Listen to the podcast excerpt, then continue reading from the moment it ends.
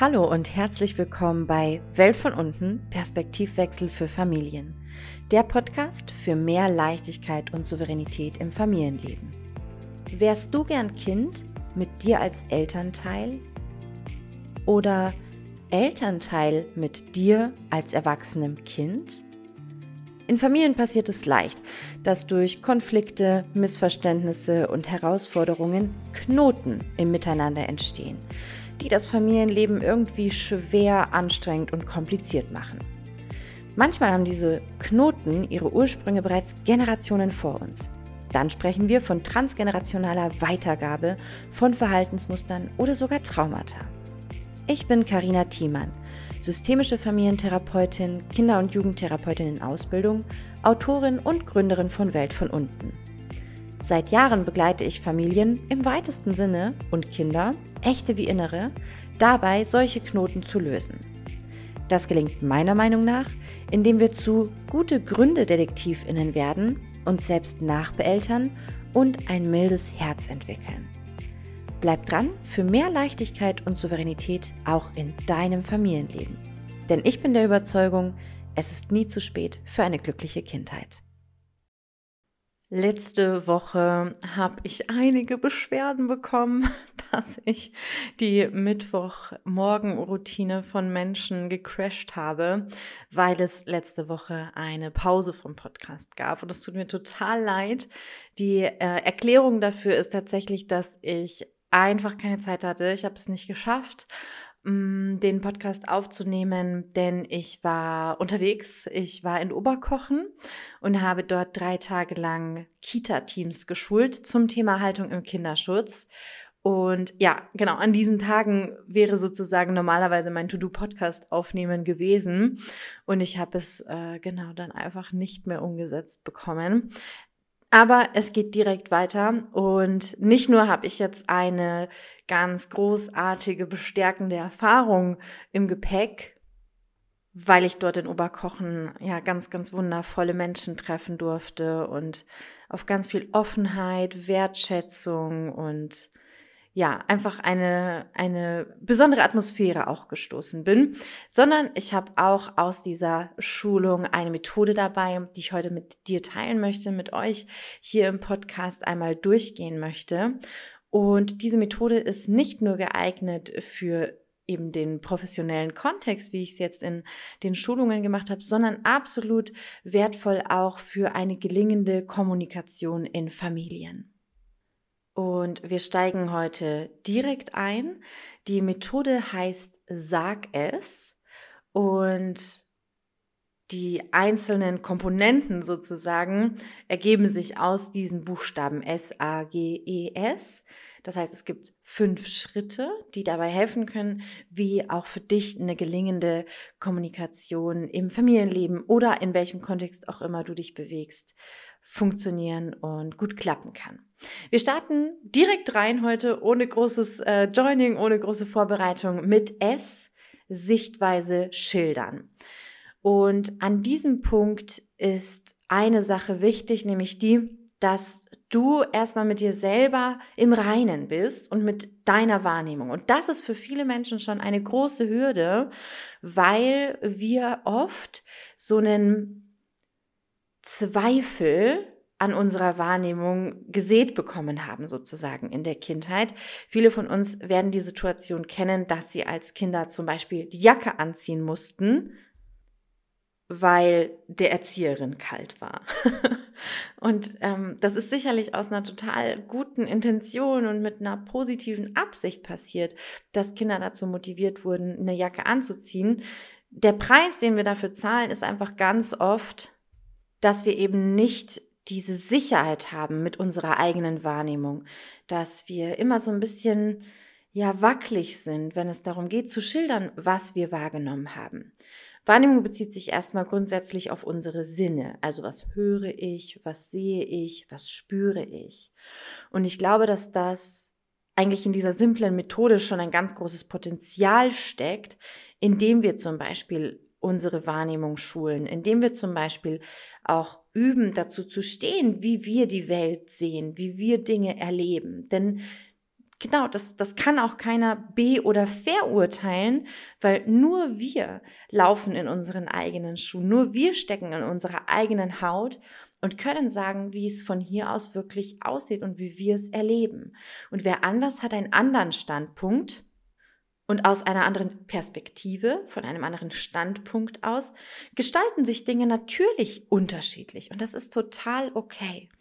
Ganz oft erlebe ich, dass wir in kritischen Situationen und auch in der Kommunikation versuchen, einen Sieger sozusagen zu küren, jemanden, der ein Wortgefecht gewinnt, jemanden, der Recht hat, zu, äh, auszuwählen. Und ich glaube, diesen Kampf dürfen wir aufhören zu kämpfen, weil jeder hat eben für seinen Standpunkt Recht.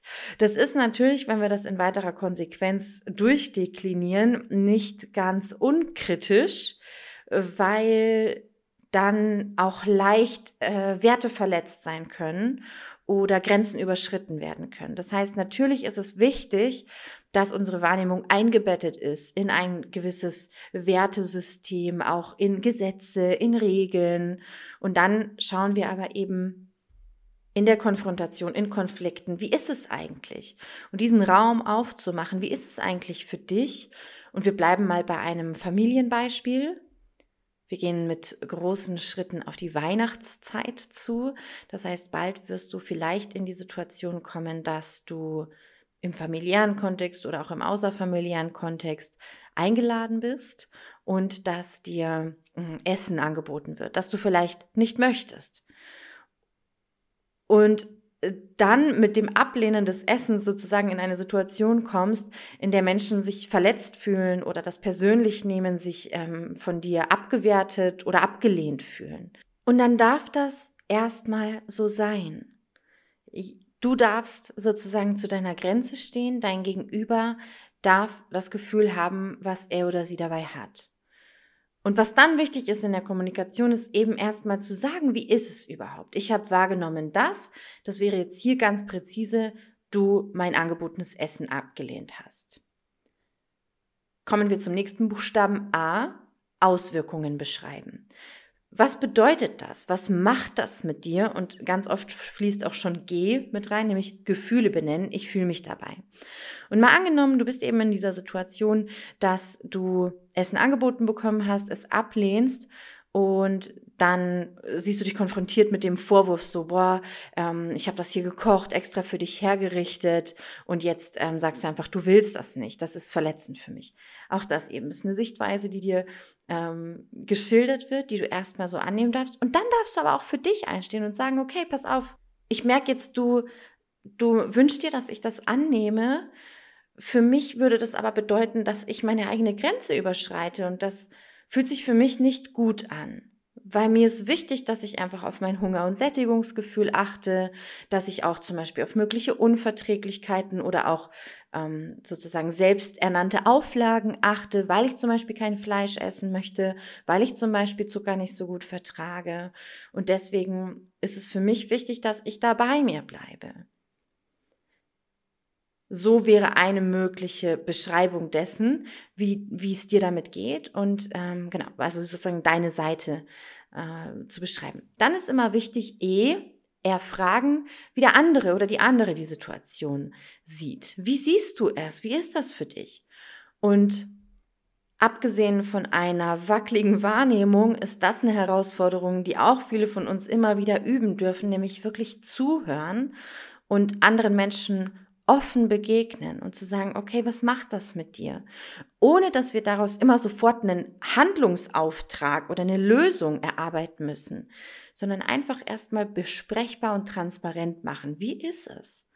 Und dann könnte es sein, dass dein Gegenüber sagt, ja, weißt du, tatsächlich ist es so, dass eben das Kochen für mich so eine wie Sprache der Liebe ist, so ein Ausdruck meiner Zuneigung, ein Ausdruck auch meiner Freude, dass du da bist und dann wird das so wie zu einem Symbol. Ja, und wenn du das Essen dann ablehnst, dann fühle ich mich schon auch als Mensch abgelehnt. Im letzten Schritt geht es um S, Schlussfolgerungen vereinbaren, also was wünscht ihr euch für die Zukunft? Und das ist ein Schritt, der oft schon so die Bedeutung verliert, wenn wir einander mit dieser Offenheit, mit mildem Herzen, mit der Überzeugung, dass jeder seine guten Gründe hat, begegnen. Weil dann ist es oft so, dass man einfach gut koexistieren kann. Ah, okay, ich weiß dann, dass du das Essen für mich machst, weil das eben dein Ausdruck deiner Zuneigung ist und du weißt, dass ich dich nicht als Person ablehne, sondern einfach für mich sorge und für mich einstehe. Und darüber haben wir schon wieder einen neuen Kanal der Verbindung und der Beziehung geschaffen. Darüber äh, stärken wir die Tragfähigkeit unserer Verbindung, so dass du vielleicht auch merkst, ach Mensch, das ist eigentlich auch gar nicht so schlimm, dass du jetzt gerade mein Essen ablehnst, weil du du willst es halt offenbar auch gerade nicht. Und wenn wir sogar weiterdenken, wer würde denn wollen, dass ein Ausdruck der Zuwendung, wie jetzt in dem Fall das gekochte Essen, in Wirklichkeit ein schlechtes Gefühl beim Gegenüber auslöst. Was der Fall wäre, wenn die Person, die es zum Beispiel nicht möchte oder verträgt, das isst und nachher Bauchschmerzen hat oder sich ja einfach nicht wohl damit fühlt, das gegessen zu haben. Also wir müssen wirklich auch immer so ein bisschen auf den Prüfstand stellen, worum geht es noch? Ihr wisst, das ist meine, meine Frage für Konflikte, worum geht es noch? Und schauen, ach so, ich möchte dir eigentlich zeigen, dass du mir wichtig bist. Na klar will ich dann nicht, dass du etwas isst, womit du dich nicht gut fühlst. Ganz oft ist es aber so, dass wir eben so ein bisschen alternativlos oder auch ideenlos sind. Was können wir stattdessen machen? Und deswegen ist eben S-Schlussfolgerungen vereinbaren schon wichtig und auch die Kommunikation miteinander wichtig, zu sagen, ach so, wie, wie könnte ich es dir denn noch zeigen? Und dann könnte das der Mensch, der das Essen ablehnt, sagen, für mich wäre zum Beispiel schön, du würdest mal fragen, welche Lebensmittel ich zum Beispiel gut vertrage und gut essen kann, dann wäre es auch viel leichter für mich und dann könnte ich das auch machen. Es geht ganz oft nicht darum, mehr zu machen, sondern Dinge passender, stimmiger, ein bisschen anders zu machen. Und dafür ist es eben nun mal notwendig, dass wir miteinander ins Gespräch gehen und zwar auf möglichst konstruktive Art und Weise. Und da möchte ich dich einladen, dich jetzt auch nicht allzu strikt an diesem Sag es Konzept festzuhalten, sondern die Idee dahinter mitzunehmen. Nämlich eben eine Offenheit, eine Ehrlichkeit, eine achtsame Wortwahl, eine echtes, ein echtes Interesse an der Sichtweise von deinem Gegenüber und dann eine lösungsorientierte Herangehensweise. Okay, wie machen wir es? Dass wir aus einer Lose-Lose-Situation hin zu einer Win-Win-Situation kommen. Und ausschlaggebend ist dabei genau unser Blick, unsere Haltung. Was macht Haltung aus? Wie wir dastehen, wie wir denken, wie wir auf Dinge blicken, wie wir über Dinge denken. Das ist ein komplexes Thema, zu dem ich ja ein ganzes Seminar anbieten könnte. Und trotzdem immer wieder sich selber auch auf den Prüfstand zu stellen und ein Perspektivwechsel ähm, der immer funktioniert, ist zu schauen, würde ich nicht auch wollen, dass man so mit mir umgeht? Würde ich nicht auch wollen, dass jemand möglichst schonend und trotzdem ehrlich sagt, wie es ihm oder ihr geht und dass wir dann in einen echten Austausch kommen? Und wenn das nicht so ist, dass ich das möchte, dann habe ich auch dafür meine guten Gründe, weil ich vielleicht mich damit davon überfordert fühle, weil ich zum Beispiel vielleicht gar nicht so den Zugang zu meinen Gefühlen habe und mich dann in die Ecke gedrängt fühlen könnte, weil ich das Gefühl hätte, ich muss auch was sagen, ich muss mich auch off offenbaren, verletzlich zeigen und damit geht's mir gar nicht so gut. Vielleicht ist es dann aber schon eine Erleichterung, auch das zu besprechen auch das zu sagen. So, okay, ich sehe jetzt gerade, dass du dich total öffnest und mir deine Gefühle sagst, ich fühle mich gerade überfordert damit, ich kann damit gerade nicht umgehen. Ähm, ich würde das Gespräch jetzt lieber unterbrechen oder auch sogar abbrechen.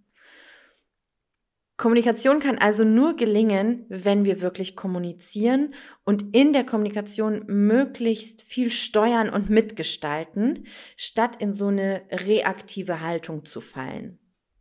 Wir hatten das bei der Dreier, beim, beim kleinen Einmal eins der Machtkämpfe, dass jeder im Konflikt sich als reagierender erstmal erlebt. Und so ein Tool wie Sag es kann uns dabei helfen, aus der reaktiven Haltung in eine proaktive Haltung, in der wir also handeln, statt nur zu reagieren zu kommen. Und da spielt wieder das milde Herz eine Rolle, weil ein häufiger Widerstand, der ich an diesem, dem ich an diesem Punkt begegne, ist, ja, aber die anderen müssen halt auch mal was machen. Die anderen müssen auch mal anfangen. Ich glaube, die Person, der du mit dieser Haltung eigentlich am ehesten ein Bein stellst, bist du selber, weil du damit dich in eine Lage bringst, in der du gezwungenermaßen immer wieder enttäuscht wirst und immer wieder dich ärgern wirst.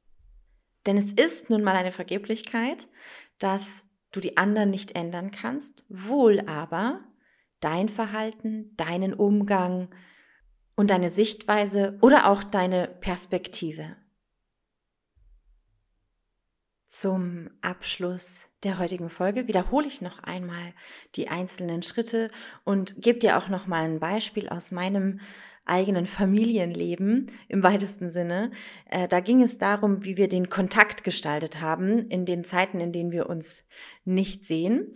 Und genau, da habe ich sozusagen Sag es genutzt. Ich habe einmal es, meine Sichtweise geschildert.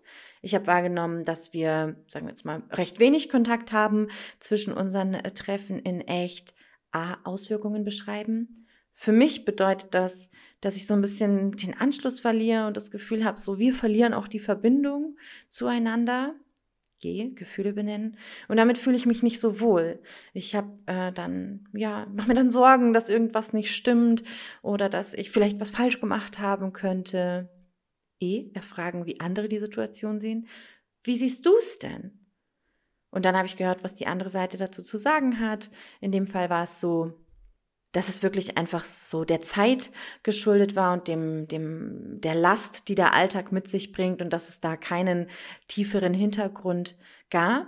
Also haben wir S, Schlussfolgerung vereinbaren, vereinbart, dass wir in einem bestimmten Abstand einfach einchecken und jeder sich melden darf, wenn er oder sie das Gefühl hat, äh, hey, irgendwie so, äh, die Verbindung geht verloren, wie können wir das gut machen? Also ein kleines Beispiel, wo du nochmal diese Schritte, Sichtweise schildern, Auswirkungen beschreiben, Gefühle benennen, erfragen, wie andere die Situation sehen und S, Schlussfolgerungen vereinbaren an einem Beispiel dargestellt bekommen hast und siehst, dass das ja absolut lösungsorientiert laufen kann, wenn wir eben bereit sind und klar dafür braucht so ein bisschen die Beidseitigkeit, offen miteinander zu kommunizieren, uns nahbar und verletzlich zu zeigen und auch wirklich das konstruktiv und lösungsorientiert anzugehen. Ich sage aber auch immer, dass eine Person schon einen Unterschied machen kann und wenn eine Person zumindest mal die Verantwortung für sich übernimmt, läuft es schon mal weitaus souveräner, als wenn keiner die Verantwortung übernimmt. Lässt sich Sag es eigentlich auch mit Kindern anwenden? Gibt es da irgendwas zu beachten oder kann man das einfach eins zu eins wie bei Erwachsenen machen? Darum wird es in der nächsten Folge gehen. Ich freue mich, wenn du wieder dabei bist. Bis dahin möchte ich dich ganz herzlich einladen zum ersten Welt von unten Klopfworkshop, der am Donnerstag, den 23. November um 20 Uhr stattfinden wird. Im großen Welt von unten Klopfkurs war einer der magischsten Momente die Live-Session, in der ich exemplarisch mit der ein oder anderen Person gearbeitet habe und durch kurze Impulse und dann vor allem das gemeinsame Klopfen in der, der Gruppe wirklich ganz ja, große Knoten sich gelöst haben, neue Wendungen sich ergeben haben und einfach so ein bisschen die Magie des Klopfens spürbar wurde. Und weil das so, so schön gelaufen ist und so viel Freude gemacht hat, ist danach eben die Idee der Klopfworkshops entstanden, mit euch gemeinsam im Austausch. Und da starten wir jetzt den, ja, den ersten Workshop, den ersten Versuch schauen. Ich habe die Teilnehmendenzahl begrenzt, weil wir eben die Gelegenheit haben sollen, uns in der Gruppe auch auszutauschen, miteinander ins Gespräch zu gehen und gemeinsam zum Thema, das erste Thema, das ich gewählt habe, Selbstwert und Selbstliebe ins Tun zu kommen und ja, die ein oder andere Verstrickung zu lösen, den ein oder anderen neuen Blickwinkel zu gewinnen und ja, deinem Ziel der bedingungslosen Selbstliebe ein Stückchen näher zu kommen. Die Anmeldung erfolgt über den Link in der in den Show Notes. Ich freue mich, wenn du dabei bist Und falls die Plätze schon ausgebucht sind, wird es äh, ganz bald den nächsten Klopfworkshop geben. Ich habe Themen im Kopf wie emotionales Essen, Ängste, Konflikte, Wut. Also da haben wir ja noch viele Möglichkeiten, bestimmt noch viele Gelegenheiten. Und wenn das Angebot gut angenommen wird, dann ja, werde ich mir da auch immer wieder was Neues ausdenken. Ansonsten dauert es nicht mehr lange, bis die nächste Runde Rise and Race beginnt. Das ist sozusagen mein Signature-Programm. Alle Kernwissens- und Methodenbausteine, die wichtig sind für ein Familienleben in Leichtigkeit und Souveränität. Du kannst dich ganz bald schon auf die Warteliste eintragen. Dort wirst du dann ein besonderes Wartelistenangebot bekommen und dann werden wir im Januar in die, es ist die fünfte Runde starten. Das Konzept ist ein bisschen überarbeitet, aber dazu verrate ich mal noch nichts. Da, genau, wirst du noch früh genug mehr hören. Und falls du dich für den großen Welt von unten Klopf Kurs interessierst, kann ich auch schon mal ankündigen, dass der im Februar wieder launchen wird. Das heißt, da wirst du die Möglichkeit haben, die 30 Module selbstständig durchzuarbeiten. Und genau, das Thema ist dort transgenerationale Verstrickungen lösen und belastende Gefühle hinter dir lassen, beziehungsweise ein gutes Emotionsmanagement aufbauen. Also, wir haben verschiedene Möglichkeiten, wie wir uns wieder begegnen können. Ansonsten hören wir uns nächste Woche. Ich freue mich und wünsche dir bis dahin eine gute Zeit.